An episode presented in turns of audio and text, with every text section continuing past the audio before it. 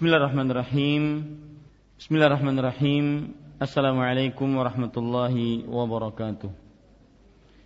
Innal hamdalillah nahmaduhu wa nasta'inuhu wa nastaghfiruh wa na'udzu billahi min shururi anfusina wa sayyiati a'malina. Man yahdihillahu fala mudilla lah wa man yudlil fala hadiya lah. Wa ashhadu an la ilaha illallah wahdahu la sharika lah وأشهد أن محمدا عبده ورسوله. يا أيها الذين آمنوا اتقوا الله حق تقاته ولا تموتن إلا وأنتم مسلمون. يا أيها الناس اتقوا ربكم الذي خلقكم من نفس واحدة وخلق منها زوجها وبث منهما رجالا كثيرا ونساء واتقوا الله الذي تساءلون به والأرحام إن الله كان عليكم رقيبا. يا أيها الذين آمنوا اتقوا الله وقولوا قولا سديدا يصلح لكم أعمالكم ويغفر لكم ذنوبكم.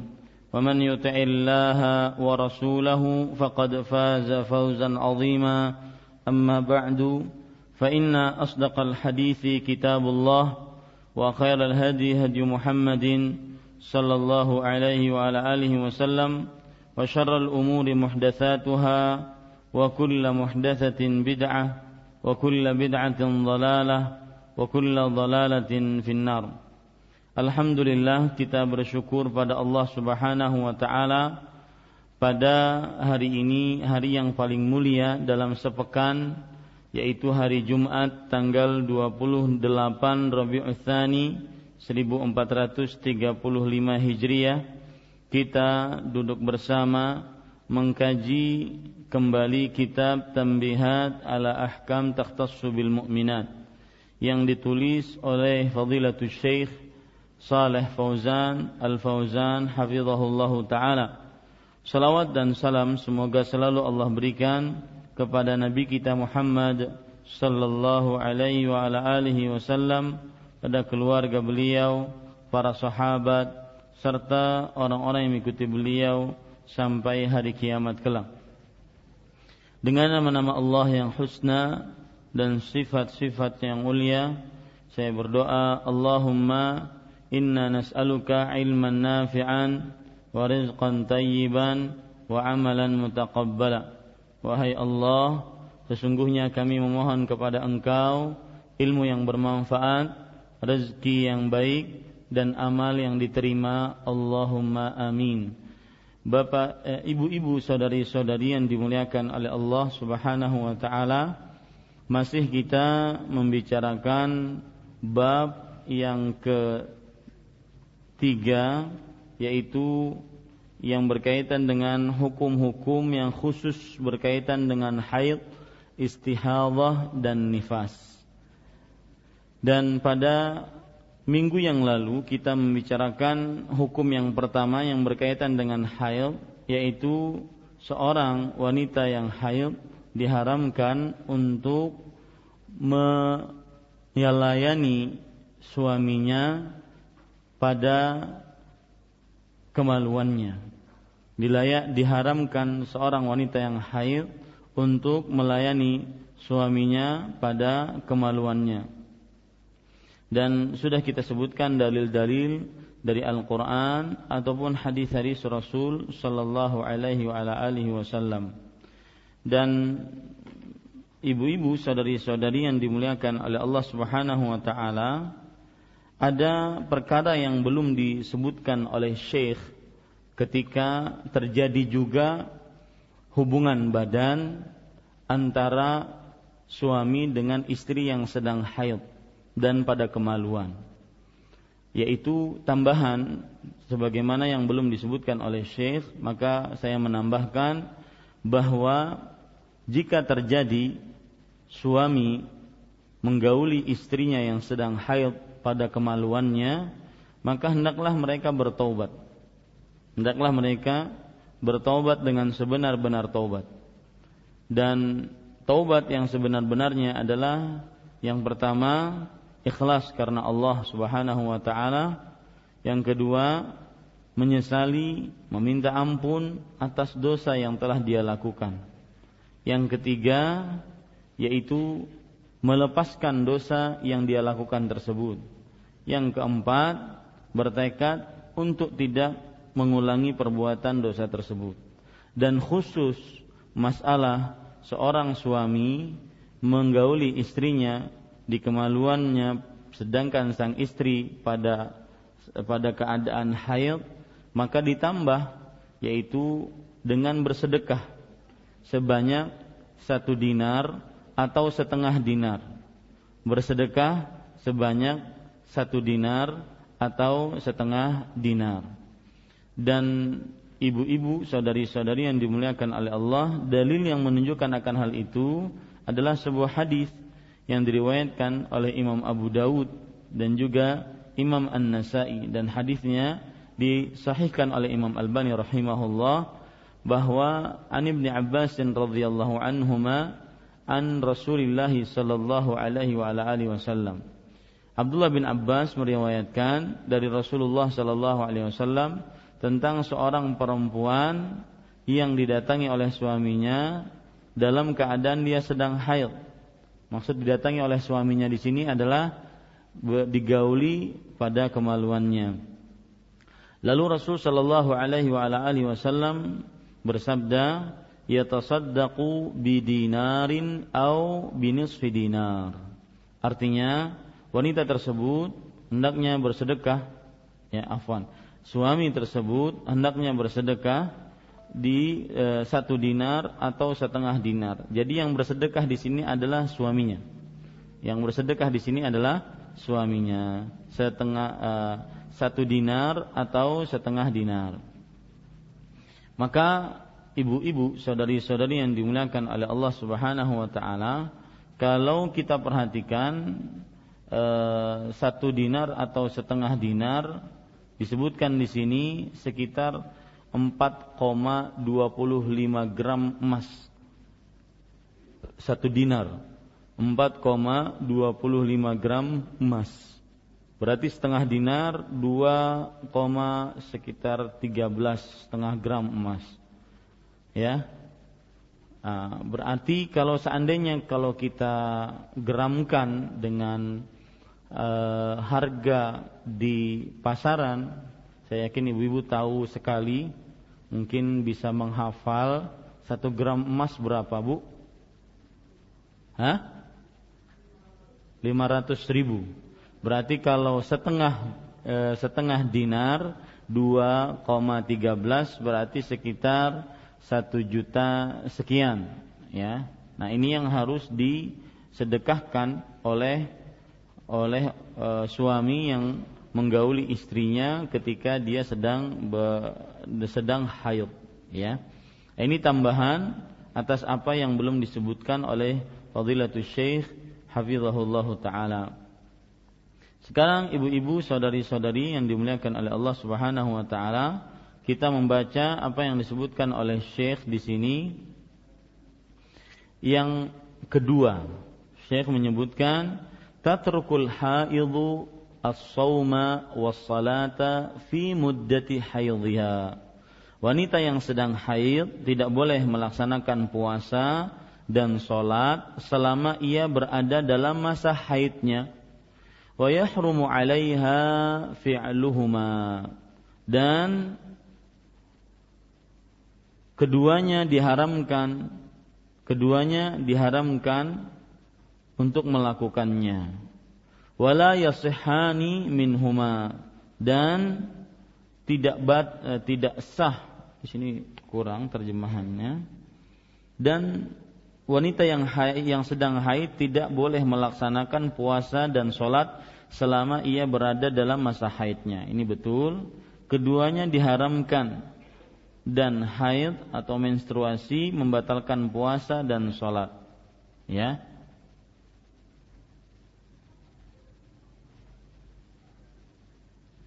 Haid atau menstruasi membatalkan ini ini tidak pas terjemahannya Bu. Dirubah ya Bu. Karena dalam bahasa Arabnya disebutkan wa yahrumu 'alaiha fi'luhuma. Jadi saya bacakan bahasa Indonesianya di halaman 46 wanita yang sedang haid tidak boleh melaksanakan puasa dan sholat selama ia berada dalam masa haidnya. Ini benar. Wa yahrumu 'alaiha fi'luhuma dan diharamkan keduanya untuk mengerjakannya.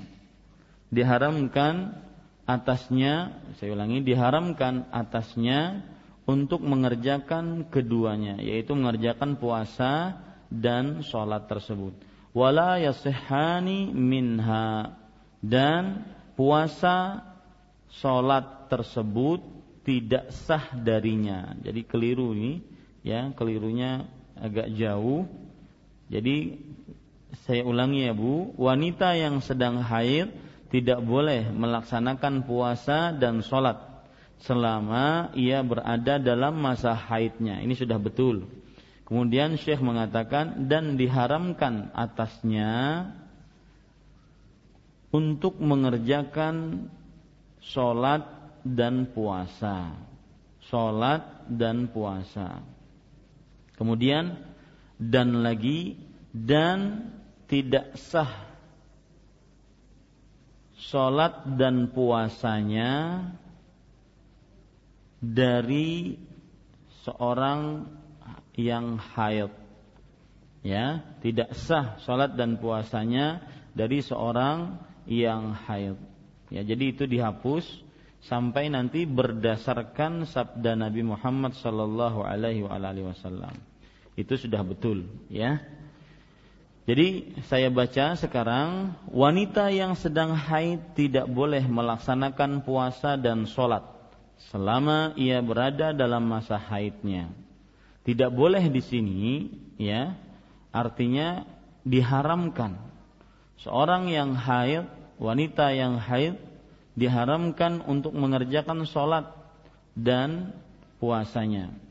Kemudian Syekh menyebutkan di sini dan diharamkan atasnya mengerjakan keduanya. Mengerjakan keduanya maksudnya adalah mengerjakan puasa dan sholat. Jadi kalau diharamkan, kalau dikerjakan juga, memaksa untuk dikerjakan juga berdosa. Ya, nah, di sinilah saya sering mengatakan kepada ibu-ibu, saudari-saudari e, muslimah, jangan cepat-cepat mengambil keputusan. Dia sudah selesai dari haidnya.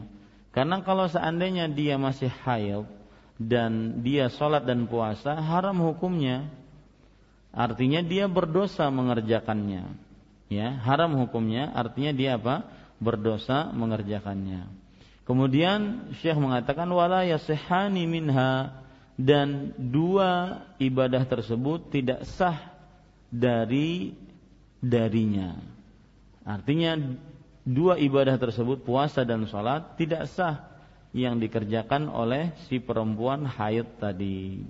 Ya, tidak sah berarti tidak terpenuhi syarat syarat untuk mengerjakan sholat tidak sah berarti tidak gugur kewajiban dan memang dia tidak diwajibkan untuk puasa dan sholat dalam keadaan haid.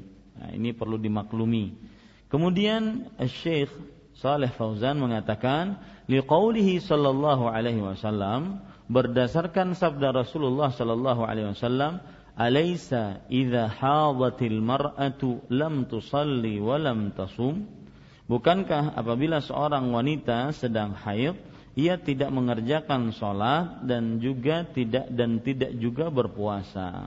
Maksud dari hadis ini adalah wanita yang sedang dalam keadaan haid, dia tidak diwajibkan untuk sholat dan tidak diwajibkan untuk berpuasa.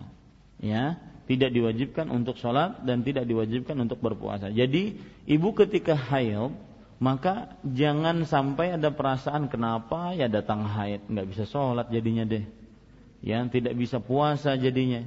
Ya bukan itu, itu sudah uh, sesuatu yang ditakdirkan oleh Allah ala banati Adam atas anak-anak perempuan dari Nabi Adam alaihi salam. Ya, maka terima saja apa yang sudah Allah tentukan dan lisan kita dijaga Meskipun kita ingin puasa Ramadan, saya pernah mendapati beberapa ikhwah anak perempuannya berumrah di dalam bulan Ramadan. Ternyata sampai di sana anak perempuannya haid. Ya. Nah, ini kan e, memang agak sedih padahal berpuasa pada eh berumrah di bulan Ramadan kan Rasul sallallahu alaihi wasallam bersabda ta'dilu hajjah. Dalam riwayat yang lain ta'dilu hajjatan ma'i. Artinya senilai dengan haji. Dalam riwayat yang lain senilai dengan haji bersamaku. Maka Bapak Ibu terutama yang diluaskan rezekinya walhamdulillah maka silahkan niatkan dari mulai sekarang untuk menunaikan ibadah umrah atau e, ya menunaikan ibadah umrah ketika bulan Ramadan. Nah, ibu-ibu, saudari-saudari yang dimuliakan oleh Allah, jadi ketika wanita mendapati ini, maka dia harus tahu bahwasanya inilah ketentuan Allah yang diberikan oleh Allah kepada anak perempuan Nabi Adam alaihissalam. Itu kepada keturunan-keturunannya yang perempuan. Ya, tidak perlu kita untuk kemudian mengeluh, kemudian eh, apa namanya? Eh, menggerutu, tidak puas dengan takdir Allah, kenapa harus datangnya sekarang? Lagi-lagi sepuluh terakhir bulan Ramadan orang lagi-lagi ibadah, ustadznya kenceng-kencengnya untuk memotivasi ibadah, eh datang hayat. Ini kan, ah, maka seorang wanita jangan kesal, karena itu salah satu hal yang menjadikan dia sehat, tabiatnya sebagai seorang wanita juga benar-benar terjadi, akhirnya dia sehat. Ya. Kemudian ketika seorang wanita haid di 10 hari terakhir bulan Ramadan misalkan, dia bisa saja untuk melakukan ibadah-ibadah yang lain selain sholat dan puasa itu saja. Dia bisa mengerjakan ibadah-ibadah yang lain nanti kita akan sebutkan. Muttafaqun alaih. Hadis ini diriwayatkan oleh muttafaqun alaih.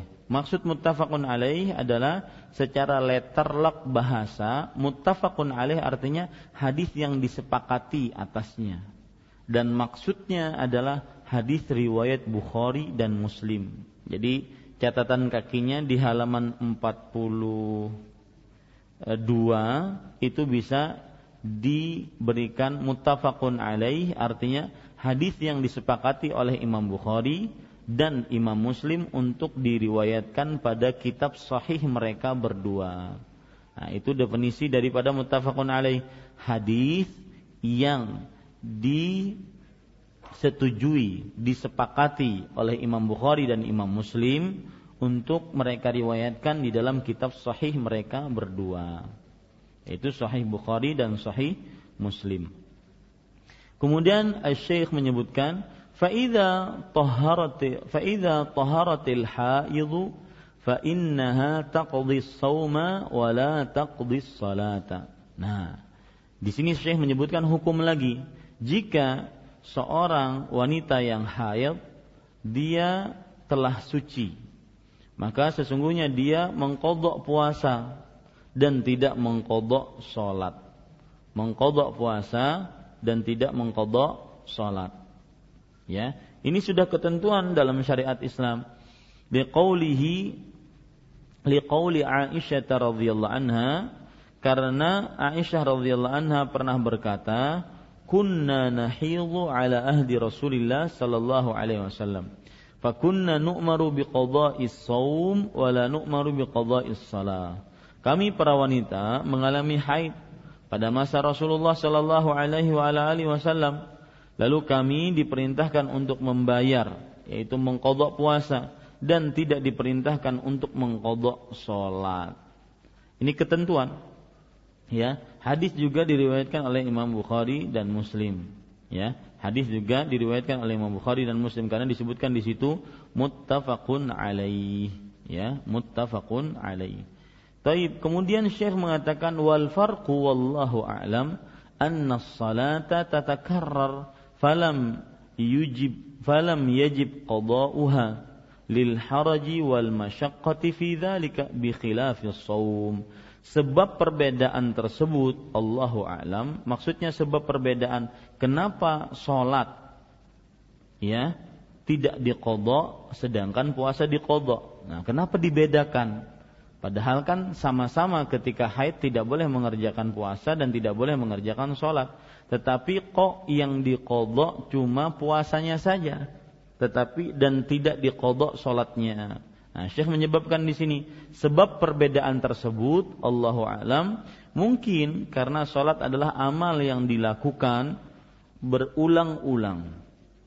Ya, amal yang dilakukan berulang-ulang sehari lima kali, berulang-ulang maka tidak diwajibkan mengkodoknya karena ia akan mendapati kesulitan dan merasa berat untuk melakukannya. Coba sekarang ibu perhatikan satu hari lima kali. Ibu kadang haid tujuh hari. Berarti tujuh kali tiga, tiga puluh lima sholat bu. Nah, lumayan itu bu.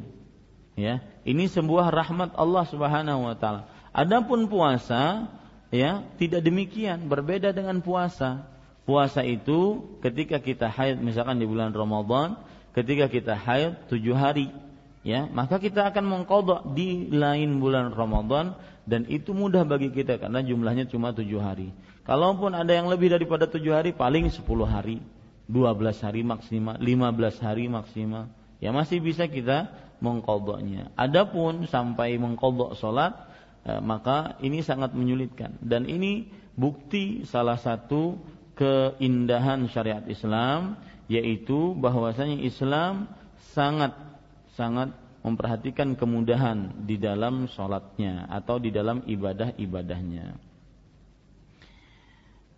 E, ibu-ibu, saudari-saudari yang dimuliakan oleh Allah Subhanahu wa taala, saya akan sebutkan beberapa dalil lain yang tidak disebutkan oleh Syekh di dalam Eh, buku beliau ini tentang di hukum hukum haid yaitu meninggalkan puasa dan sholat.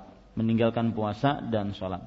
Hadis lain yang menunjukkan bahwasanya wanita haid diharamkan dan tidak sah puasa eh, sholatnya adalah hadis riwayat Bukhari dan Muslim yaitu ketika Fatimah bintu Abi Hubeish radhiyallahu anha beliau datang kepada Rasulullah dan mengadu bahwasanya beliau adalah seorang wanita yang tustahadu, wanita yang sering keluar darah.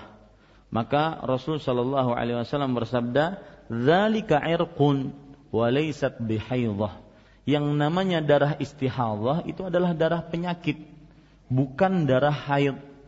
Fa idza aqbalatil haidatu fad'is salata wa idza adbarat faghtasili wa. Jika datang haid ya, bukan datang istihadah. Jika datang haid maksudnya datang waktunya, datang kebiasaannya, datang haid ya, maka tinggalkanlah sholat. Ini sabda Rasul Shallallahu Alaihi Wasallam kepada Fatimah binti Abi Hubeish. Dan jika selesai haidnya, maka mandilah dan sholatlah.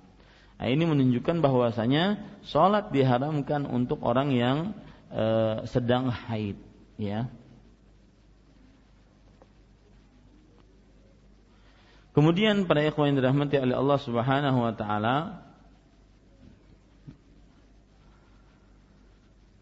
termasuk daripada hal yang perlu diperhatikan ya ada permasalahan fikih di sini yang sering ditanyakan oleh ibu-ibu saudari-saudari sekalian.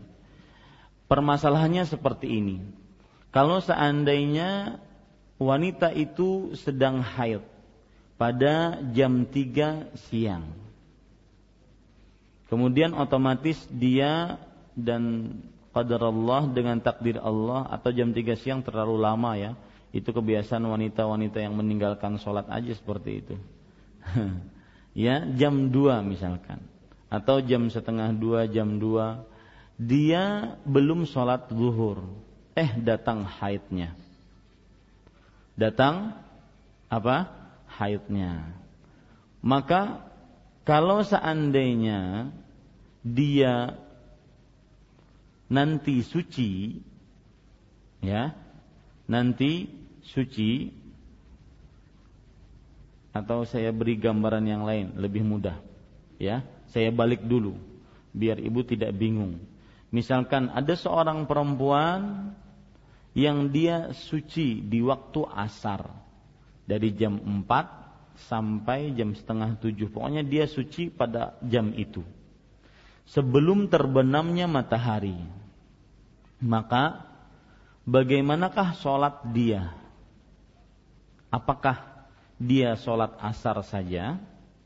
Atau juga sholat zuhur dan asar? Saya ingin jawaban ibu-ibu ada mic di situ. Yang ibu kerjakan biasanya apa? Paham pertanyaannya Bu? Permasalahannya paham ya? Ya. Seorang wanita haid. Kemudian dia suci. Sucinya kapan? Jam 5 sore. Benar-benar suci, keluar lendir putih sebagaimana diceritakan oleh Aisyah. Otomatis dia mandi, kemudian dia sholat. Sholat asar. Apakah dia diwajibkan juga untuk mengerjakan sholat zuhur. Hmm. Yang biasa ibu kerjakan bagaimana? Asar saja. Ya, sholat zuhurnya tidak ada. Nah, ada lagi permasalahan yang sama juga, yaitu seorang wanita yang haid. Kemudian di waktu isya misalkan jam 9 malam dia suci. Ya dia suci. Maka otomatis dia mandi kemudian dia sholat. Sholat isya. Apakah juga dia sholat maghrib? Yang ibu kerjakan bagaimana? Mohon dijawab dengan mik nah silahkan bu silahkan ada miknya di situ Sholat isya aja Ustaz. Sholat isya saja. Iya, karena ya. maghrib kan sudah lewat. Nah, sholat isya saja. Taib, ibu-ibu, saudari-saudari yang dimuliakan oleh Allah Subhanahu Wa Taala, perhatikan di sini. Kalau kita perhatikan pendapat jumhur ulama, ya, seperti Imam Malik, Imam Ash-Syafi'i, Imam Ahmad, mereka berpendapat dalam permasalahan tadi maka seorang wanita tersebut dia melakukan sholat zuhur dan asar.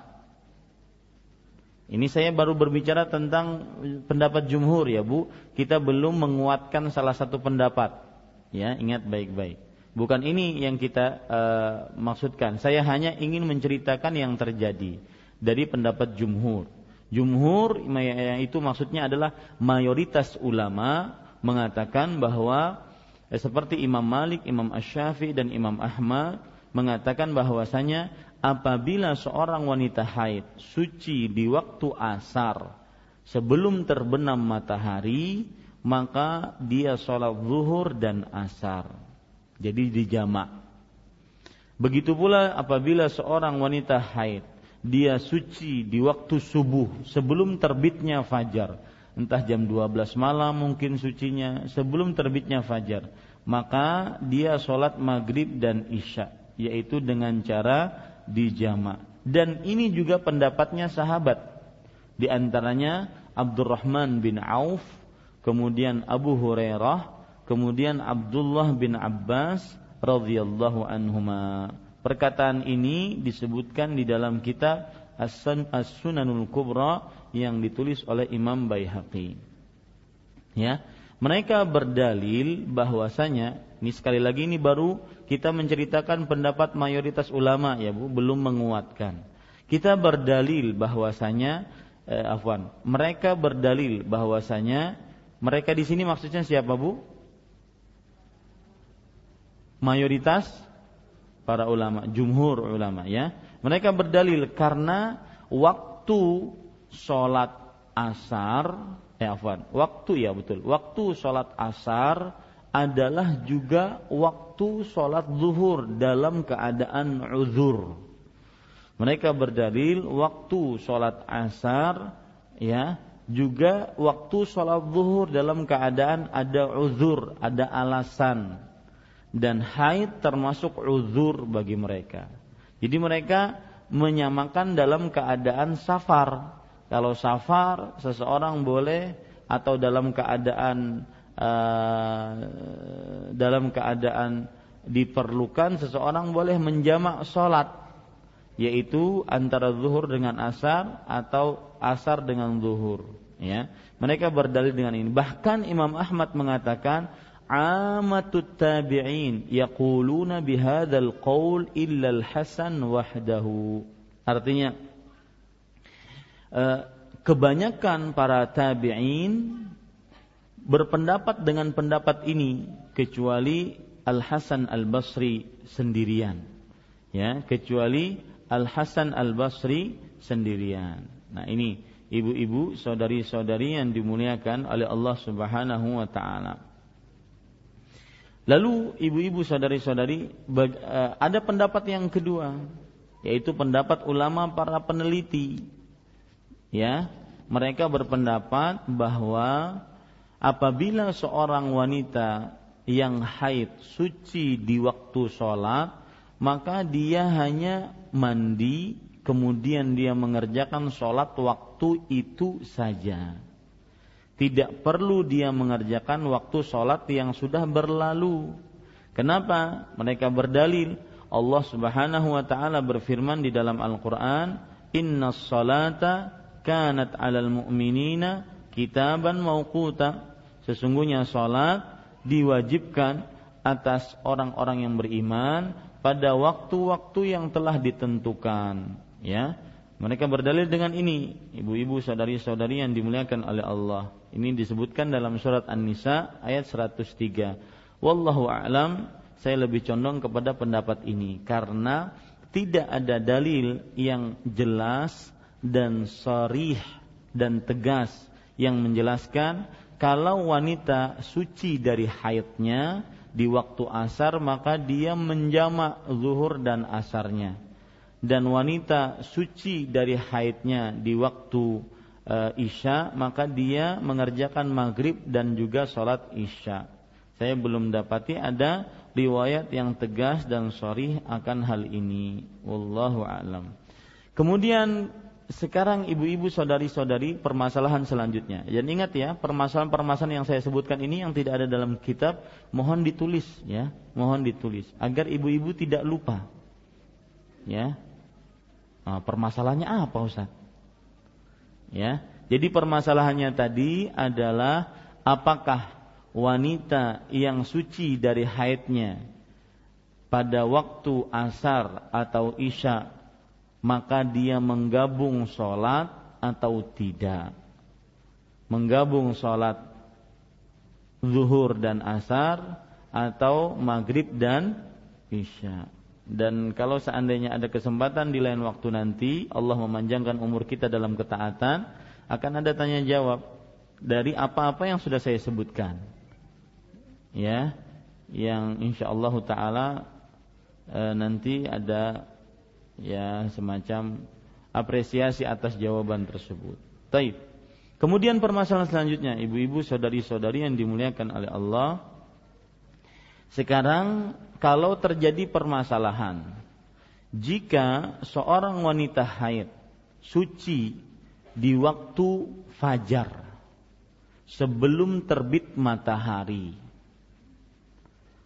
dan waktu fajar sebelum terbit matahari itu kira-kira satu rakaat maka wanita ini wajib mengerjakan sholat subuh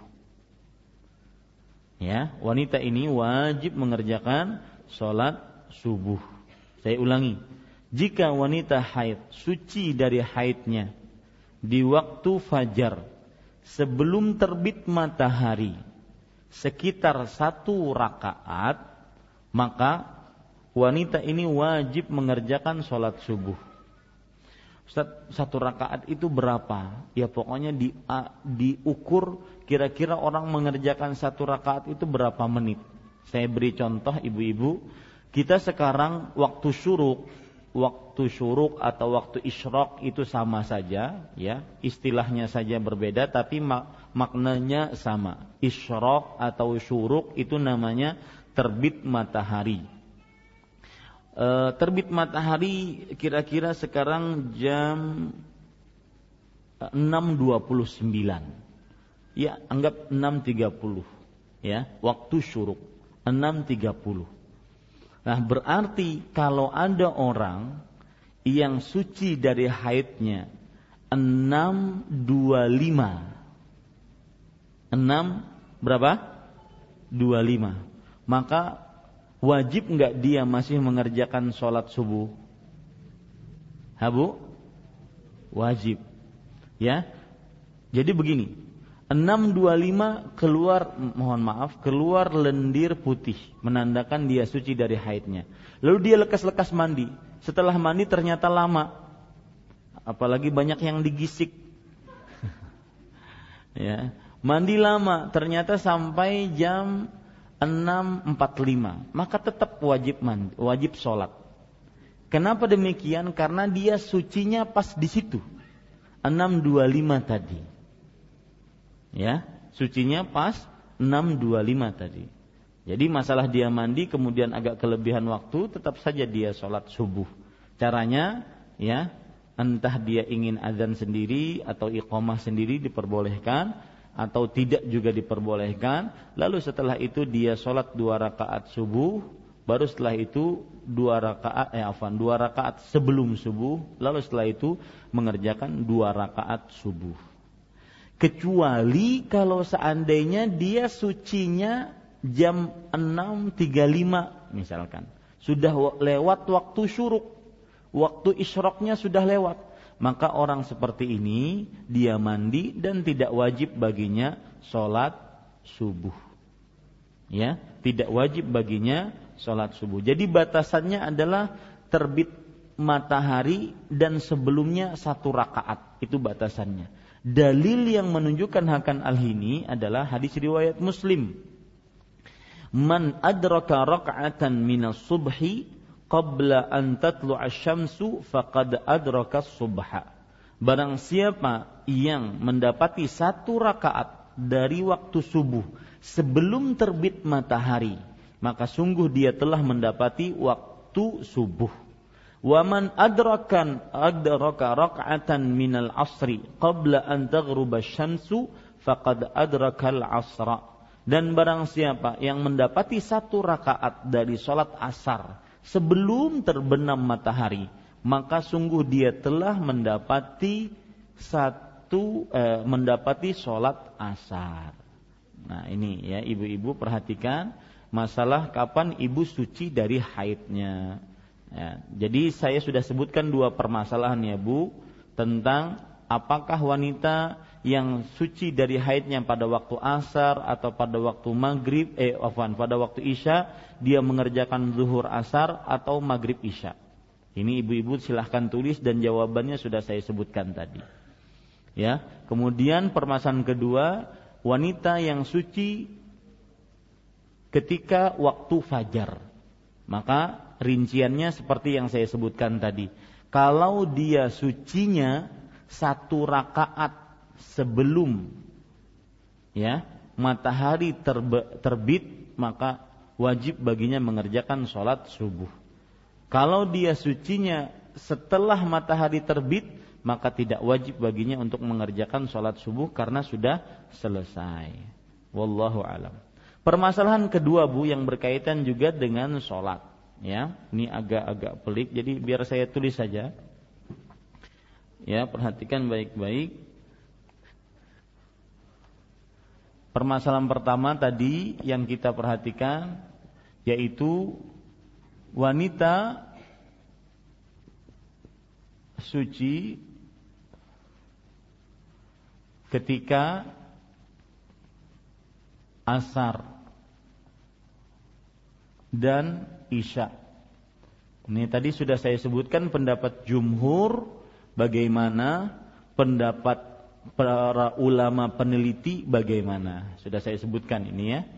Kemudian yang kedua yaitu permasalahan wanita suci ketika ketika kapan Bu? Hah? Fajar. Ya, sebelum terbit matahari. Nah, ini permasalahan yang sudah saya sebutkan juga, yaitu kalau seandainya dia mendapati dirinya suci sebelum terbit matahari satu rakaat maka pada saat itu dia apa bu? Hah? Wajib mengerjakan sholat sholat subuh. Permasalahan yang ketiga sekarang, ya ini yang ketiga. Ya perhatikan permasalahan ketiga, yaitu apabila seorang wanita mendapati dirinya masuk dalam waktu sholat. Seorang wanita mendapati dirinya masuk dalam waktu sholat, seperti yang saya contohkan ingin di, yang ingin saya contohkan di awal tadi. Misalkan jam setengah dua, dia masuk dalam waktu sholat zuhur. Setengah satu sudah masuk waktu sholat zuhur, misalkan. Kemudian dia haid, tetapi belum sholat. Dia haid, tetapi belum apa? Belum sholat. Sholat apa di sini bu? Sholat zuhur. Nah, permasalahannya apakah dia mengkodok atau tidak mengkodok sholat tersebut? Ya, jadi permasalahan yang ketiga, wanita dapat haid dapat haid di waktu sholat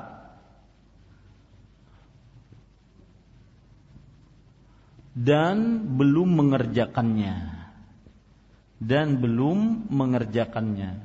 Sering tidak Bu ibu mendapati keadaan seperti ini? Sering ya. Nah, sering. Nah, ini terjadi perbedaan pendapat di antara para ulama. Ya, misalkan asar tadi, orang e, karena satu dan lain hal dia tidak sholat di awal waktu sampai setengah lima belum sholat sholat Akhirnya jam 5 kurang seperempat dapat haid. Nah ini bagaimana? Apakah permasalahannya adalah apakah sholat yang dia ketinggalan ini nantinya ketika dia suci dikodok atau tidak? Paham ya Bu ya? Permasalahannya dipahami dulu. Apakah sholat asar yang dia ketinggalan ini nantinya ketika dia suci tujuh hari ke depan, apakah dikodok atau tidak. Ini permasalahan yang ketiga. Kita kupas masalah ini, ya perhatikan baik-baik. Terjadi perbedaan pendapat di antara para ulama. Pendapat mayoritas ulama yang disebut dengan jumhur mengatakan wajib atasnya mengkodok. Ya, wajib atasnya mengkodok. Jadi sholat asarnya tadi kapan dia suci tujuh hari ke depan dia suci, menurut jumhur diapain bu? Diqodho, ya, diqodho. Nah, diqodhonya nanti ketika dia suci. Nah, ya ibu-ibu, saudari-saudari yang dimuliakan oleh Allah Subhanahu wa taala. Kemudian pendapat yang kedua menyatakan bahwasanya tidak wajib baginya mengkodok. Ya, pendapat yang kedua menyatakan bahwasanya tidak wajib baginya mengkodok. Dan saya katakan tadi pendapat yang pertama itu jumhur, itu pendapatnya madhab syafi'iyah, madhab hanabilah, madhab imam malik, ya, madhab hanafiyah. Jadi empat madhab mereka semuanya berpendapat wajib dikodok. Nah ini pendapat yang perlu diperhatikan kekuatannya. Karena bahkan sampai imam yang empat mewajibkan untuk mengkodok. Sedangkan mereka orang-orang alim-alim besar. Ya. Nah ini para ikhwan yang dirahmati oleh Allah subhanahu wa ta'ala. Taib. Sekarang ibu-ibu saudari-saudari sekalian dirahmati oleh Allah. Pendapat yang kedua tidak wajib mengkodok. Ya. Pendapat yang kedua tidak wajib mengkodok. Kenapa demikian? Kata Syekh ya Imam Ibnu Utsaimin rahimahullahu taala kalau seandainya dia mengkodok maka berarti dia mengkodok di luar waktu. Sedangkan Allah subhanahu wa Allah subhanahu wa ta'ala Allah subhanahu Sedangkan Allah Subhanahu wa taala menjadikan waktu sholat itu tertentu dan ada batasannya, ada awalannya, ada akhirannya. Maka ibu-ibu, saudari-saudari yang dimuliakan oleh Allah, ya, siapa yang mengerjakan di luar waktu, maka ini telah mengada-ngada dan berbuat maksiat kepada Allah. Ya, berbuat maksiat kepada Allah Subhanahu wa taala. Dan ini adalah pendapatnya madhab uh, salah satu pendapat dari madhab Hanafi dan juga madhab Zahiri. Ya, salah satu pendapat dari madhab Hanafi dan juga madhab Zahiri. Ini para ikhwan yang dirahmati oleh Allah dan juga pendapatnya Imam Asy-Syafi'i rahimahullah. Afwan, afwan, bukan Imam Syafi'i, Imam Ibnu Utsaimin maksud saya. Yaitu seorang ulama besar di abad ke-14 Hijri, di abad ke-15 Hijriah ini uh, dari negara Arab Saudi. Beliau mengatakan annal mar'ata idza hadat ba'da dukhulil waqti bahwa seorang wanita jika haid setelah masuk waktu sholat atau taharat fi akhiril waqti atau dia suci di akhir waktu la tajib 'alaiha salatu illa idza adrakat min waqtiha miqdaru raq'atin kamilatin maka tidak wajib atasnya sholat tersebut kecuali jika dia mendapati dari waktunya sekitar satu rakaat yang sempurna. Sawaun adrakat dzalika min awalil waktu. Baik itu wanita tersebut mendapati haid dari awal waktu sholat. Seperti kata beliau, imra'atin hadat ba'da ghurubi syamsi bimiqdari raq'atin kamilah fayajibu 'alaiha idza taharat qada'u salatil maghrib li'annaha adrakat min waqtiha qadra raq'atin qabla an artinya seperti wanita yang haid apabila dia mendapati dirinya haid setelah terbenam matahari perhatikan wanita haid dapat haid setelah terbenam matahari ya sekitar satu rakaat. Kalau sudah terbenam matahari itu masuk waktu apa bu? Maghrib. Nah wanita ini haid ketika terbenam matahari sekitar satu rakaat. Maka wajib atasnya jika dia suci mengkodok sholat maghrib tadi. Jadi kapan dia suci setelah tujuh hari kah, sepuluh hari kah dia mengkodok sholat maghrib tadi. Liannaha adrakat min waktiha qadra rak'atin qabla an tahid. Karena ya dia mendapati waktunya mendapati haid ya afan dia mendapati waktu sholat dari waktunya tersebut sekitar satu rakaat sebelum dia haid. Jadi maksud Imam Ibn Utsaimin kalau ada orang wanita yang haid dia masih mendapati waktu sholat ya sekitar satu rakaat maka pada waktu itu nantinya ketika dia sudah suci dari haidnya maka dia mengkodok sholat tersebut. Ya dia mengkodok sholat tersebut. Ini ibu-ibu saudari-saudari yang dimuliakan oleh Allah. Jadi saya ulangi mudah-mudahan ibu tidak membingungkan ini perhatikan yang ketiga permasalahannya adalah apa apabila wanita mendapati dirinya haid di waktu sholat. Permasalahannya, apakah dia mengkodok sholatnya kalau dia suci atau tidak? Saya beri contoh biar lebih mudahnya. Sekarang waktu asar, jam 5.30, seperti yang kita ada sekarang ini. Sekitar jam 5.30. Nah, ada wanita yang haid pada saat sekarang. Pada saat sekarang. Dan dia belum sholat asar. Ya. Nah, terjadi perbedaan pendapat di antara para ulama. Apakah nanti kalau dia suci, dia mengkodok sholat asar yang ini atau tidak? Maka kita katakan tadi, jumhur ulama mengatakan apa bu? Hah?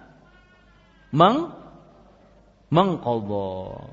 Ya, jadi kapan nanti dia suci, entah lima hari ke depan, enam hari ke depan, dia apa meng mengkodok sholat asar. Ya, nah kalau ditanya mengkodoknya kapan Ustadz? Ya, kalau dia mengambil pendapat jumhur, mengkodoknya kapan? Misalkan dia sucinya jam 12 malam. Apakah dia harus mengkodok di waktu asar? Eh, di waktu jam 12 malam tersebut salat asar tadi? Ya. Nah, ini ya, ibu-ibu, saudari-saudari yang dimuliakan oleh Allah Subhanahu wa taala. Nah, itu pendapat yang pertama. Pendapat yang kedua tidak mengkodok. Tidak apa? Mengkodok. Artinya sholat yang dia tinggalkan sekarang karena dia haid, maka kapan dia suci tidak perlu dia kodok. Kapan dia suci tidak perlu dia kodok dan ini dua pendapat. Ya, wallahu alam, ibu-ibu, saudari-saudari yang dimuliakan oleh Allah, saya lebih condong kepada pendapat salah satu pendapat dari madhab Hanafi ini dan madhab Zahiri ini. Bahwasanya belum ada dalil ya. Dia harus mengkodok sholat yang dia kena haid tadi. Awang dia tidak bisa sholat karena haidnya. Dia tidak bisa sholat karena apa? Karena haidnya. Kenapa harus dia mengkodok bukankah dia tidak wajib pada saat itu? Nah ini. Dan tidak ada dalil dari Rasulullah Shallallahu Alaihi Wasallam seseorang ketika masuk wanita ketika haid masuk di, pada waktu sholat maka nanti kalau dia suci dia kodok sholat tersebut. Ya belum saya dapatkan dalilnya. Nah itu tiga permasalahan ibu-ibu saudari-saudari yang dimuliakan oleh Allah Subhanahu Wa Taala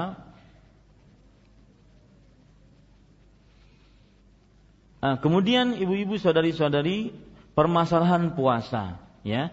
Puasa dilarang untuk mengerjakan so, e, wanita yang haid dilarang untuk mengerjakan juga e, puasa. Dan ini berdasarkan hadis-hadis yang disebutkan oleh Rasul Shallallahu Alaihi Wasallam tadi. Di antaranya hadis alaisatil mar alaisat alaisa idza hadatil mar'atu lam tusalli wa lam tasum. Bukankah seorang wanita jika haid maka dia tidak sholat dan tidak berpuasa.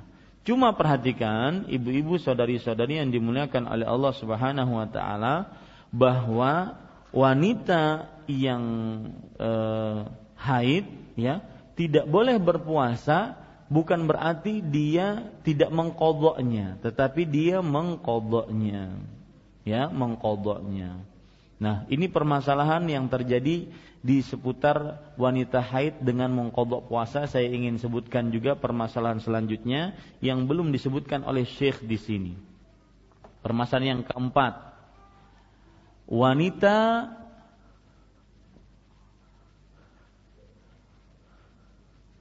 haid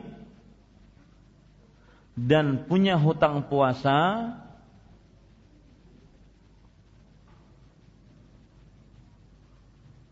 hutang puasa tapi tidak terbayar sampai datang Ramadan selanjutnya.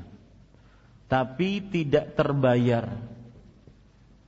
Ini keterlaluan kadang-kadang seperti ini. Ada enggak bu? Ada enggak?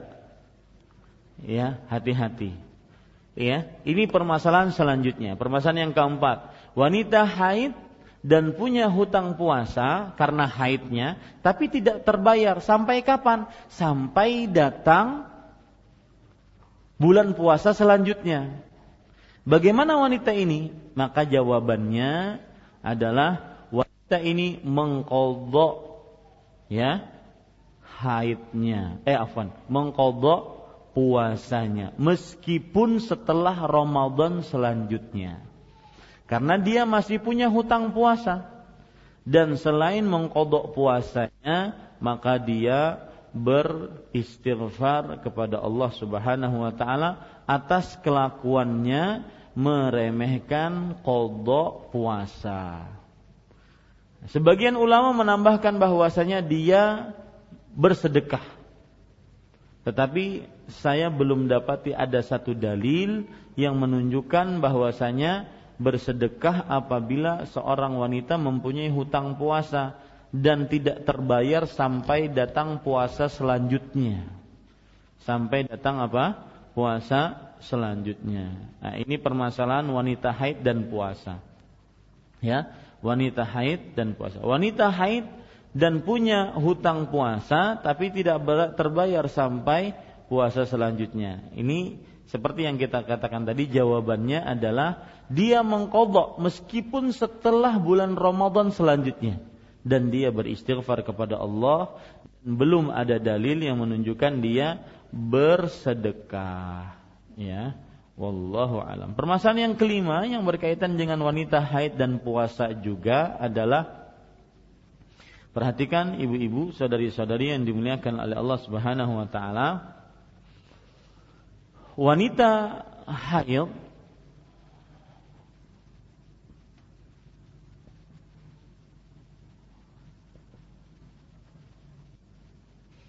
Kemudian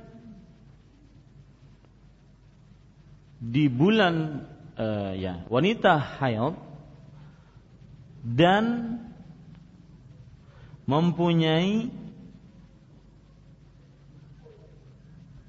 hutang puasa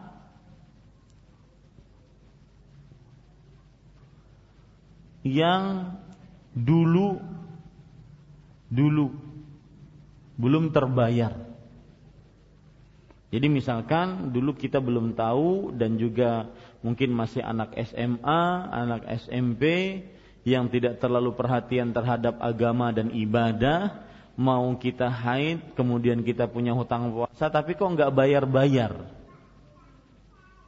Nah ini bagaimana? Ada nggak kejadian seperti ini bu? Ya, nah ini bagaimana? Apakah harus dibayar atau tidak? Maka jawabannya, ibu-ibu saudari-saudari yang dimuliakan oleh Allah, kalau seandainya dia punya hutang puasa dari haidnya yang dulu-dulu dan belum terbayar, gara-gara dia meremehkan, gara-gara dia melalaikan, maka pada saat itu ya terjadi perbedaan pendapat di antara ulama. Yang pertama, dia wajib mengkodok hutang puasanya yang dulu-dulu. Nah, jadi ibu hitung aja, ya masa haid kapan, kemudian yang melalai-lalaikan kapan. Wah itu lumayan, ya. Misalkan anak SMP sekarang masa haidnya uh, anggaplah kira-kira umur 10 tahun dia sudah haid perempuan maka hitung sekarang umur saya 25 misalkan atau 29 misalkan. Nah, hitung itu ya, berapa lama dari dia masa SMP SMA yang dia lalaikan lalaikan haidnya dan puasanya yang tidak terbayar. Dia hitung itu. Menurut pendapat yang pertama ini wajib dibayar karena ya qadaullah ahaqqu bil eh, dainullah ahaqqu bil wafa. Uh, artinya hutang kepada Allah wajib untuk dibayar. Ada lagi pendapat yang kedua, tidak perlu dia bayar karena dia melalaikannya tanpa ada alasan. Apabila dia kerjakan di luar waktu Ramadan, eh apa? Di luar waktunya, maka dia mengerjakan amalan yang mengada-ngada. Wallahu alam pendapat yang lebih kuat selama dia masih ingat apakah dia melalaikan tidak melalaikan selama dia masih ingat maka hendaklah dia mengkodok puasanya yang dulu-dulu dan beristighfar. Ya dan beristighfar. Haid-haid yang dulu-dulu yang belum terbayar dia qadha dan dia beristighfar karena telah melalaikan hutang-hutang kepada Allah Subhanahu wa taala. Wallahu a'lam. Taib, ibu-ibu, saudari-saudari yang dimuliakan oleh Allah. Kemudian selanjutnya kita baca yang C.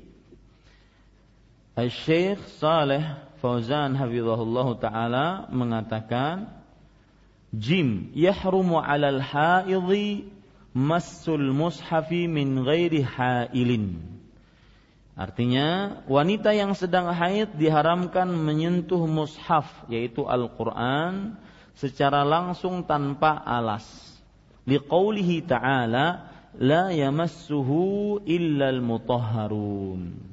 Berdasarkan firman Allah Subhanahu wa taala, tidaklah menyentuhnya kecuali orang-orang yang disucikan surat Al-Waqiah ayat 79. Ya, surat Al-Waqiah ayat 79. Ini dalil yang disebutkan oleh Syekh bahwasanya seorang wanita yang haid tidak boleh dia menyentuh mushaf yang sudah dibukukan tersebut. Ya, dalilnya itu surat Al-Waqiah ayat 79, la yamassuhu illal mutahharun. Para ikhwan yang dirahmati oleh Allah Subhanahu wa taala, sebagian ulama ada yang menafsiri bahwasanya la yamassuhu illal mutahharun ini adalah e, jangan memegangnya mengusapnya kecuali orang-orang yang suci. Maksud e, mengusapnya di sini di sini kembali kepada al-lauhul mahfuz kembali kepada Al-Lauhul Mahfuz. Karena sebelumnya di ayat yang ke-78 Allah Subhanahu wa taala berfirman fi kitabim maknun ya di dalam kitab maknun. Maknun di sini maksudnya adalah kitab yang terjaga yaitu kitab Lauhul Mahfuz. Ya, sebagian ulama tafsir mengartikan begitu. Ini para ikhwan yang dirahmati oleh Allah Subhanahu wa taala. Jadi e, sebagian mengatakan tidak pas berdalil dengan ayat ini e, untuk menyatakan haramnya menyentuh mushaf bagi orang-orang yang tidak suci karena e, kitab yang dimaksud pada ayat ini bukan kitab Al-Qur'an akan tetapi Al-Lauhul Mahfuz dan al-mutahharun maksudnya di sini adalah e, para malaikat sebagaimana yang ditafsiri oleh Abdullah bin Abbas, Anas bin Malik, Imam Mujahid, Ikrimah, Sa'id ibn Jubair, Ad-Dhahhak dan yang lain-lain. Nah, ini ini permasalahan ya.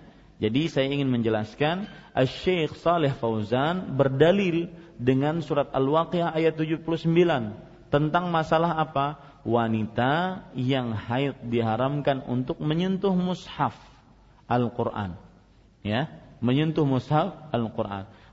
Beliau berdalil dengan surat Al-Waqiah ayat 79. Sedangkan surat Al-Waqiah ayat 79 tersebut sebagian ahli tafsir mengatakan la yamassuhu tidaklah menyentuhnya nya di sini kembali kitab kepada kitab tetapi kitab yang dimaksud kitab apa Bu? Kitab apa? Al-Lauhul Mahfud yang berada di langit, bukan kitab Al-Qur'an yang sekarang. Ya. Illal mutahharun kecuali orang-orang makhluk-makhluk yang suci. Makhluk-makhluk yang suci di sini siapa maksudnya? Para malaikat. Jadi eh, sebagian ulama mengatakan berdalil dengan surat Al-Waqiah ayat 79 dalam perihal diharamkannya memegang mushaf bagi orang yang tidak suci ini tidak pas. Tetapi ya itulah Syekh beliau berdalil dengan ini. Taib. Kemudian Syekh mengatakan ya beliau mengatakan walamma fil kitabil ladzi katabahu Rasul sallallahu alaihi wasallam li Amr ibn Hazm la yamassul mushafa illa tahirun dan berdasarkan walima ya dan berdasarkan surat dari Rasulullah sallallahu alaihi wasallam untuk Amr bin Hazm radhiyallahu anhu. Jadi Rasulullah SAW pernah menulis surat e, di dalam surat tersebut tertulis tidaklah menyentuh mushaf kecuali orang yang suci dan ini lebih kuat pendalilannya. Ya. Hadis ini diriwayatkan oleh Imam An-Nasai wa huwa yushbihul mutawatir dan hukum seperti ini wanita yang haid dan orang yang tidak suci diharamkan untuk menyentuh mushaf ini hukumnya serupa dengan mutawatir ya litalaqqin nasa lahu bil qabul karena orang-orang serempak menerimanya. Apa arti mutawatir? Lihat Bu, kasih catatan kaki. Mutawatir artinya adalah kabar yang diberitahukan oleh sekumpulan orang yang banyak, kabar yang diberitahukan oleh sekumpulan orang yang banyak yang mereka mustahil untuk berdusta. Saking banyaknya. Kan nggak mungkin dusta sepakat. Ayo kita sekampung berdusta yuk. gitu. Kan nggak mungkin. Nah makanya hukum seperti ini haramnya seorang wanita, seorang yang tidak suci, baik itu dia junub, baik itu dia apa namanya, eh, haid, nifas, memegang mushaf ini hukumnya mutawatir, hampir mutawatir. Artinya banyak sekali dari mulai para sahabat menyebutkan akan hal ini, hukum seperti ini dan mereka mustahil untuk berdusta. Nah, ini kuat Bu ya. Ya, makanya disebutkan di sini oleh Syekh li talaqqinna salahu bil qabul karena orang-orang menerima hukum ini, serempak menerima hukum ini. Kemudian beliau mengatakan, qala Syekhul Islam Ibnu Taimiyah rahimahullah, Syekhul Islam Ibnu Taimiyah rahimahullah taala berkata, "Madhhabul a'immatil arba'ati annahu la yamassul mushafa illa tahirun." Madhab para imam madhab yang empat berpendapat tidaklah seseorang menyentuh Al-Quran kecuali ia dalam keadaan suci Wa amma qiraatul haidh Qur'an. Nah, ini masalah lain. Adapun wanita yang sedang haid membaca Al-Qur'an min ghairi massil mushaf tanpa menyentuh Quran tersebut fahiya mahallu khilafin baina ahli ilm. Maka ini merupakan perselisihan pendapat di antara ulama, di antara ahli ilmu. Wal ahwat dan yang lebih selamat annaha la taqra'ul qur'ana illa 'inda darurah ia tidak membaca yaitu wanita haid tidak membaca Al-Qur'an kecuali dalam keadaan terpaksa. Ya? Kama idza khasyat nisyanuhu wallahu a'lam. Kecuali dalam keadaan terpaksa seperti ia takut lupa akan bacaannya. Wallahu alam. Nah ini pendapat syekh. Wanita yang haid untuk membaca tanpa memegang mushaf ya membaca tanpa memegang mushaf maka kata syekh lebih baik dia tidak membacanya kecuali kalau ada keperluan salah satu keperluannya adalah kal takut takut dia lupa karena tujuh hari lumayan lama Ya, 10 hari lumayan lama, apalagi yang hafalannya tiga kul. Hilang nanti hafalannya. Paham Bu, tiga kul? Ya. Nanti hilang hafalannya. Ya. Ya maksud saya apalagi yang hafalannya banyak. Tetapi wallahu alam pendapat yang lebih kuat adalah wanita yang haid bagaimanapun boleh membaca Al-Quran tanpa memegang mushaf. Entah dia takut hafalannya hilang atau tidak takut hafalannya hilang. Hukum asalnya dia seperti kaum muslim yang lain bahwasanya dianjurkan untuk membaca Al-Quran meskipun tidak memegangnya. Ya, meskipun tidak memegangnya. Kenapa? Karena keumuman perintah Rasulullah untuk membaca Al-Quran. Beliau bersabda dalam hadis riwayat Tirmidzi, "Iqra'ul Quran." Baca kalian Al-Quran. Ini umum, baik laki-laki atau perempuan, baik wanita haid atau wanita suci, tidak ada bedanya. Dan tidak ada dalil satupun yang melarang wanita haid untuk membaca Al-Quran tanpa memegang mushaf. Jadi kembali kepada asal hukum bahwasanya diperbolehkan seorang wanita haid untuk membaca Al-Quran tanpa memegang mushaf. Ya, baik dia takut lupa atau tidak takut lupa. Demikian. Mudah-mudahan bermanfaat. Wallahu alam kita sambung nanti hukum-hukum lain yang berkaitan dengan wanita haid. Sallallahu Nabi Muhammad walhamdulillahi rabbil alamin. Nah, silahkan jika ada yang ingin bertanya.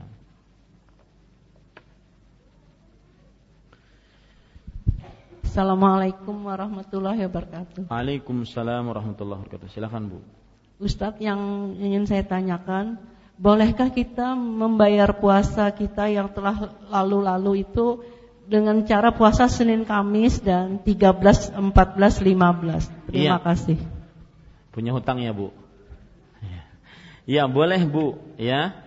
Puasa puasa yang hutang-hutang yang telah lalu seperti yang sudah kita kupas tadi bahwa dia wajib untuk mengkodoknya yang telah lalu karena Ya, dia punya hutang kepada Allah dan dia tinggalkan karena kelalaiannya. Dia boleh menggandengkan niatnya dengan niat puasa Senin dan Kemis atau puasa 13, 14, 15 dan sambil jangan lupa beristighfar memohon ampun kepada Allah telah melalaikan kewajiban kepada Allah wallahu a'lam. Nah.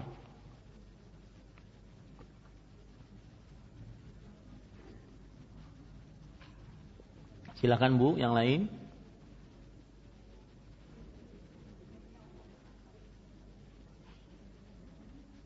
Uh, mic-nya kasih semua?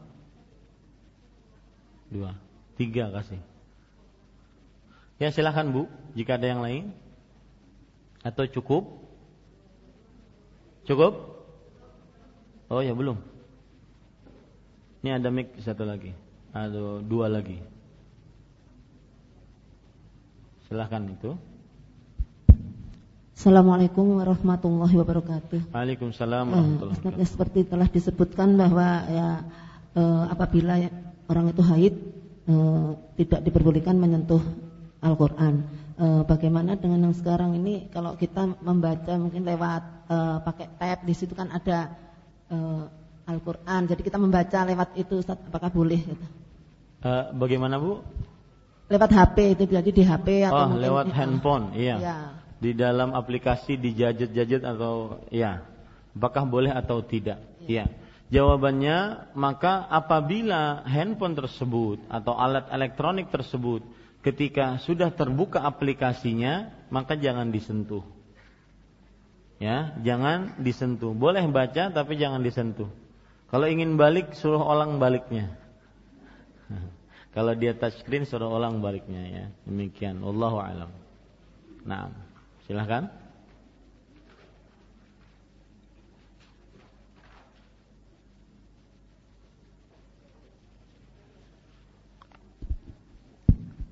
Assalamualaikum warahmatullahi wabarakatuh. Waalaikumsalam warahmatullahi wabarakatuh. Mungkin persoalannya sama seperti tadi.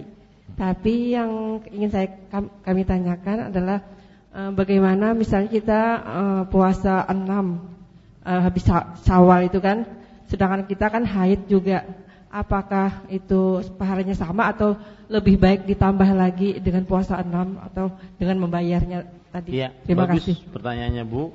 E, bolehkah mengkodok puasa Ramadan digabung dengan puasa sunnah Syawal? Begitu ya Bu? Iya. Maka jawabannya perhatikan. Baik-baik ini dalam permasalahan menggabungkan niat ya para dalam permasalahan menggabungkan niat dikerjakan satu pekerjaan.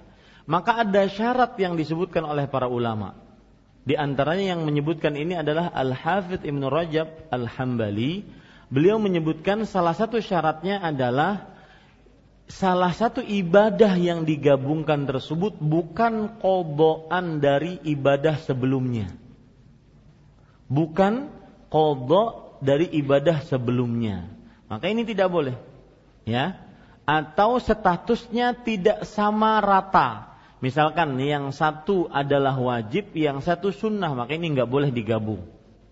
Nah, seperti sol, eh, puasa mengkodok Ramadan dengan puasa sunnah Syawal. Bolehkah digabung? Tidak boleh. Kenapa? Hadis Rasulullah SAW berbunyi, "Man soma Ramadana, thumma atba'ahu sittan min Syawal, kana kasiyamid dahr." Hadis riwayat Muslim.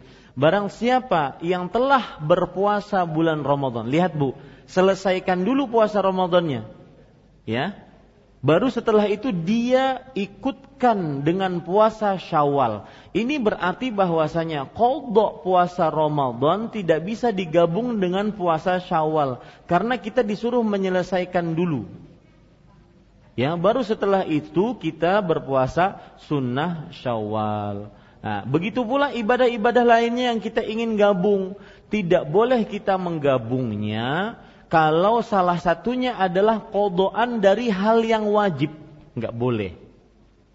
Ya, atau ikutan dari ibadah sebelumnya juga tidak diperbolehkan. Seperti puasa sunnah Syawal itu adalah ikutan dari ibadah puasa Ramadan. Artinya barang siapa yang telah mengerjakan puasa Ramadan baru dia berpuasa sunnah Syawal. Jadi tidak bisa digabung, Bu. Ya. Demikian wallahu alam. Nah. Ustaz, eh, bagaimana ini ada permasalahan misalnya kita pada saat sholat maghrib eh, setelah selesai sholat maghrib ternyata eh, mungkin pada waktu eh, sholat itu merasa uh, ada keluar. ada keluar gitu. Uh, ternyata memang setelah salam memang haid datang haid. Jadi bagaimana Ustaz? Apakah itu nantinya dikodok atau? Iya, seperti yang kita ambil pendapat tadi bahwa ya, kalau ibu mengambil pendapat jumhur, maka ibu berarti mengkodok sholatnya. Di waktu kalau sudah apa? Sudah suci. Tetapi kalau seandainya ibu mengambil pendapat ulama peneliti seperti mazhab Hanafi yang pada waktu itu yang saya kita sebutkan dan seperti mazhab Zahiri, maka ya tidak ada kodok karena memang ibu tidak sah sholat pada waktu itu karena haidnya dan tidak ada dalil yang menyebutkan ibu harus mengkodok. Ya bisa dipahami ya bu. Nah seperti itu. Wallahu alam. Nah. Silahkan yang lain. Masih waktu 10 menitan.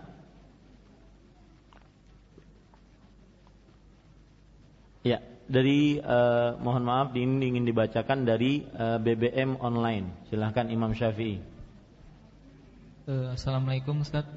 Adakah hadis yang menyatakan bahwa ada larangan untuk mendekati kuburan bagi wanita haid? Apakah ada hadis yang menyatakan ada larangan mendekati kuburan bagi wanita haid. Saya tidak tahu ada larangannya. Sedangkan eh, saya tidak tahu ya ada larangannya bagi wanita haid mendekati kuburan. Yang saya ketahui adalah bahwa terjadi perbedaan pendapat di antara para ulama tentang ziarah kuburnya seorang wanita. Apakah diperbolehkan ataukah tidak diperbolehkan? Maka jawabannya yang lebih kuat pendapatnya wallahu alam adalah seorang wanita tidak mengapa berziarah kubur akan tetapi yang dilarang adalah terlalu sering berziarah kubur. Hal ini berdasarkan hadis-hadis Rasul sallallahu alaihi wasallam di antaranya la'anallahu zawaratil kubur. Allah melaknat wanita-wanita yang sering berziarah kubur. Adapun dalil-dalil yang menunjukkan bolehnya wanita berziarah kubur, di antaranya Aisyah radhiyallahu anha pernah bertanya kepada Rasulullah sallallahu alaihi wasallam tentang bagaimana dan apa yang dia baca, apa yang beliau baca kalau beliau berziarah kubur. Maka diajari oleh Rasulullah sallallahu alaihi wasallam doa berziarah kubur. Kalau wanita dilarang berziarah kubur, niscaya Rasul sallallahu alaihi wasallam akan melarangnya bahkan tidak mengajarkannya doa berziarah kubur. Kemudian dalil yang lain juga yaitu seorang wanita yang diperingatkan oleh Rasulullah meratapi kematian anaknya di kuburnya. Nah, ini menunjukkan wanita boleh berziarah kubur ya tetapi yang dilarang adalah apabila berziarah kubur terlalu sering yang mengakibatkan wanita sering meratapi kematian orang yang dicintainya adapun seperti yang ditanyakan wanita yang haid dia tidak berziarah kubur eh, eh tidak diper, diperbolehkan berziarah kubur karena ada riwayat yang menyebutkan hal itu maka saya tidak mengetahuinya. Wallahu alam. Nah silakan Bu yang ada di sini. Assalamualaikum Ustaz. Waalaikumsalam uh, Saya kan pulang kerja jam 3 seperempat. Uh, Waktu itu saya sudah sholat zuhur. Mm. Mau menunggu saat asar saya ketiduran. Yeah. uh, uh, Tapi waktu ajan salat asar saya dengar Tapi saya nggak bisa bangun yeah. Terus satu jam saya bangun saya mau sholat Ternyata saya haid Jadi gimana saat asarnya Ustaz? Nah, Assalamualaikum. Gimana ibu e, sholatnya? Apakah sholat asarnya di kodo atau tidak? Ini pertanyaan hampir sama dengan yang tadi bu. Ya, maka jawabannya, jadi ibu sekarang bertanya asar saya ini statusnya gimana Ustaz? Apakah nanti ketika saya suci saya kodo atau tidak? Itu kan bu pertanyaannya. Ya, per, maka jawabannya dilihat ibu sekarang mau mengambil pendapat yang mana? Apakah pendapat jumhur yang mengatakan harus dikodok karena ibu mendapati waktu sholat di waktu haid? Ada pendapat yang mengatakan bahwasanya dan pendapat kedua ini pendapat madhab Hanafi dan madhab Zahiri bahwa tidak mengkodok karena memang ibu saat itu tidak wajib tidak wajib sholat karena sudah haid. Nah, seperti itu. Maka Allah alam saya katakan saya lebih condong kepada pendapat yang kedua. Karena tidak ada dalil, Bu, bahwasanya ibu harus mengkodok sholat asar itu. Ya. Waktunya sudah lewat dan ibu dalam keadaan haid. Ya, dalam keadaan apa? Haid. Wallahu alam. Nah.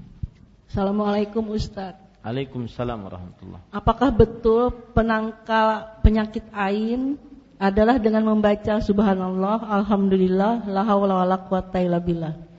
Makasih. Ya, yang saya ketahui penangkal penyakit ain ini tindakan preventif dulu ya, Bu, bukan pengobatan. Tindakan preventif dulu untuk menangkal penyakit ain, mata-mata orang yang hasad kepada anak kita, kepada keberhasilan kita, bahkan itu mungkin bisa dari diri kita sendiri. Ya, Misalkan ada orang ketika masa kecilnya, masa remajanya dia mengatakan di depan e, cerminnya, saya ini sebenarnya bungas. Hmm. Sebenarnya pasti ada tapinya setelah itu. ya. Nah, ini akhirnya dia kena ain dirinya sendiri. Nah, maka penangkalnya adalah hendaknya mengucapkan meminta berkah. Ya, meminta berkah kepada Allah Subhanahu wa taala. Allahumma barik. Ya Allahumma barik. Ya Allah berkahi. Ya Allah berkahi.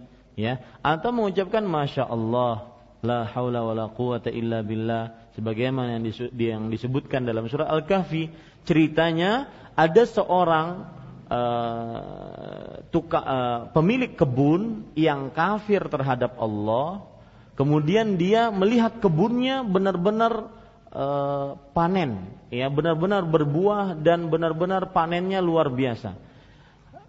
Kata dia, ini tidak akan hancur sama sekali. Besok saya pasti panen. Ya, dia dia tidak mengucapkan masya Allah. Dia tidak mengucapkan apa? Masya Allah, la quwata illa billah. Maka akhirnya besoknya malam itu kebunnya dihancurkan oleh Allah. Nah, ini juga sering terjadi ya misalkan kita memakai baju baru ya. Ya, sekarang banyak eh, pengusaha-pengusaha butik ya subhanallah. Ya, pakai baju baru kemudian kita setrika bagus-bagus ya kemudian lenggak sini, lenggak situ di depan di depan cermin ya. Kemudian tanpa mengucapkan masya Allah, Allahumma barik ya. Mudah-mudahan Allah memberkahi tidak mengucapkan Allahumma ini as'aluka khairaha wa khairi ma jabalta 'alaiha ya sebagaimana doa-doa meminta berkah dan meminta perlindungan dari keburukannya akhirnya apa akhirnya mungkin ketika menyetrika langsung bolong hmm. ya sama ada seperti orang baru beli baju mahal-mahal dipakai sekali langsung bolong menangis bulik Nah, ini para ikhwah sekalian, coba ucapkan bismillah, Masya Allah, kemudian Allahumma barik, ya Allah berkahi, berdoa ketika memakainya, nah seperti itu. Ya, itu tindakan preventif. Adapun tindakan sesudah terjadinya ain tersebut, maka kita harus mengetahui siapa yang membuat ain. Ya, nah, orangnya tersebut kita minta dengan baik-baik untuk mandi, kemudian sisa mandinya kita mandikan kepada orang tersebut. Orang yang kena ain tadi. Atau meminta untuk berwudu sisa atau bekas dari air wudunya diwudukan kepada orang yang kena ain tersebut dengan izin Allah semoga diampu, disembuhkan oleh Allah Subhanahu wa taala. Wallahu alam. Nah ya. Eh, nanya lagi Ustaz. Silakan Bu. Eh, yang eh, hubungan dengan yang taklim pagi tadi Ustaz Subuh tentang Riyadus Solihin yang bab perintah memelihara amal baik. Uh, tadi kan dijelaskan uh, bahwa kita itu kan berdosa apabila kita mendoakan keburukan seseorang. Mm-hmm. Nah, ini ada uh, pernah mendengar hadis uh, jadi salah satu doa yang dikabulkan Allah tanpa hijab itu salah satunya adalah orang yang terzolimi. Nah, bagaimana kalau orang yang terzolimi tadi karena merasa sakit hati lalu mendoakan keburukan atas orang yang menzalimi kita gitu Ustaz. Mohon ya. penjelasan. Ini beda Bu. Yang saya sebutkan kemarin itu adalah orang-orang yang tidak terzalimi. Yang sebut saya sebutkan tadi pagi itu, orang-orang yang dia memang ingin me merusak kaum muslim. Karena Rasulullah SAW pernah bersabda bahwasanya e, seorang doa seorang muslim ya akan dikabulkan dengan salah satu dari tiga hal. Yang pertama dikabulkan langsung, yang kedua dikabulkan tetapi di akhirat, yang ketiga dikabulkan tetapi dicari pilihan yang lebih baik untuknya. Kecuali kata Rasulullah, malam yad'u bismin wala qati'ati rahim. Selama dia tidak berdoa dengan dosa, dengan keburukan dan berdoa untuk memutuskan uh, hubungan kekerabatan. Nah, ini tidak benar, ya. Jadi dari sini tidak tidak boleh orang berdoa keburukan untuk uh, orang lain, ya. Beda dengan orang yang dizalimi, mungkin dia merasa terzalimi, dia berdoa kepada Allah. Maka itu ada hadis lain. Rasul Shallallahu Alaihi Wasallam bersabda, salah da'awatin mustajabat. Tiga doa yang dikabulkan oleh Allah. Ya, salah satunya adalah da'watul da'watul mazlum, doanya orang yang terzalimi. Wallahu alam. Naam. Uh, satu lagi Ustaz. Ini masalah orang puasa orang tua. Yang orang tua kan sudah tua, uzur gitu. Tidak bisa puasa terus kan bayar fidyah gitu ya. Sekarang uh, orang tua meninggal, apakah kita wajib membayarkan fidyahnya? Terima ya. kasih. Kalau orang tuanya sudah meninggal sudah gugur kewajiban.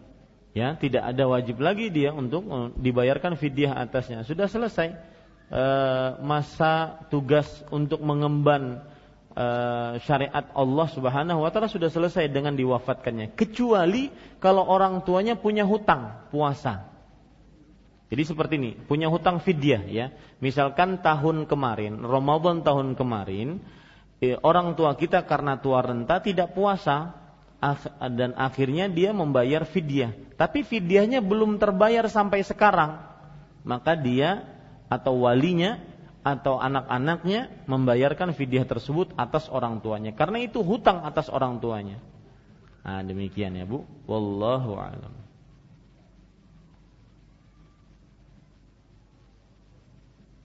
Ya, cukup? Cukup uh, satu lagi dari BBM online silahkan.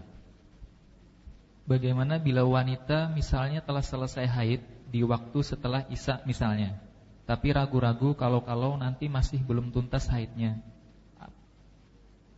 Apakah boleh dimundurkan mandi bersihnya besok pagi? Jadi sholat isya-nya ditinggalkan karena keraguan-raguan tadi. Apakah tidak apa-apa? Terima kasih. Ya. Kembali kepada hadis Rasul dalam hal keraguan-raguan. Selalu dalam hal keraguan-raguan kembali kepada hadis Rasul, beliau bersabda, "Da' ma yaribuka ila ma la yaribuk." Artinya, tinggalkan sesuatu yang meragukan, meragukanmu kepada sesuatu yang tidak meragukanmu. tinggalkan itu. Ya, tinggalkan sesuatu yang meragukanmu kepada sesuatu yang tidak meragukanmu. Artinya kalau seandainya dia ragu-ragu maka berarti masih dalam keadaan asalnya yaitu dia haid. Jangan-jangan nanti datang nih. Karena dia belum belum yakin dia bersih, maka kembali kepada hukum asalnya dia masih haid. Ya. Maka ya selama dia belum yakin ke, e, berhenti darah haidnya dia masih haid dan tidak mengapa dia me, mengakhirkan mandinya sampai waktu fajar tiba. Yang mana pada saat itu baru dia yakin. Karena ada kaidah mengatakan al yaqin la yazulu bisyak sebuah keyakinan yakin dia haid tidak hilang dengan sebuah keraguan-raguan. Harus yakin juga menghilangkan haidnya. Kalau ragu-ragu maka tidak benar itu. Wallahu alam.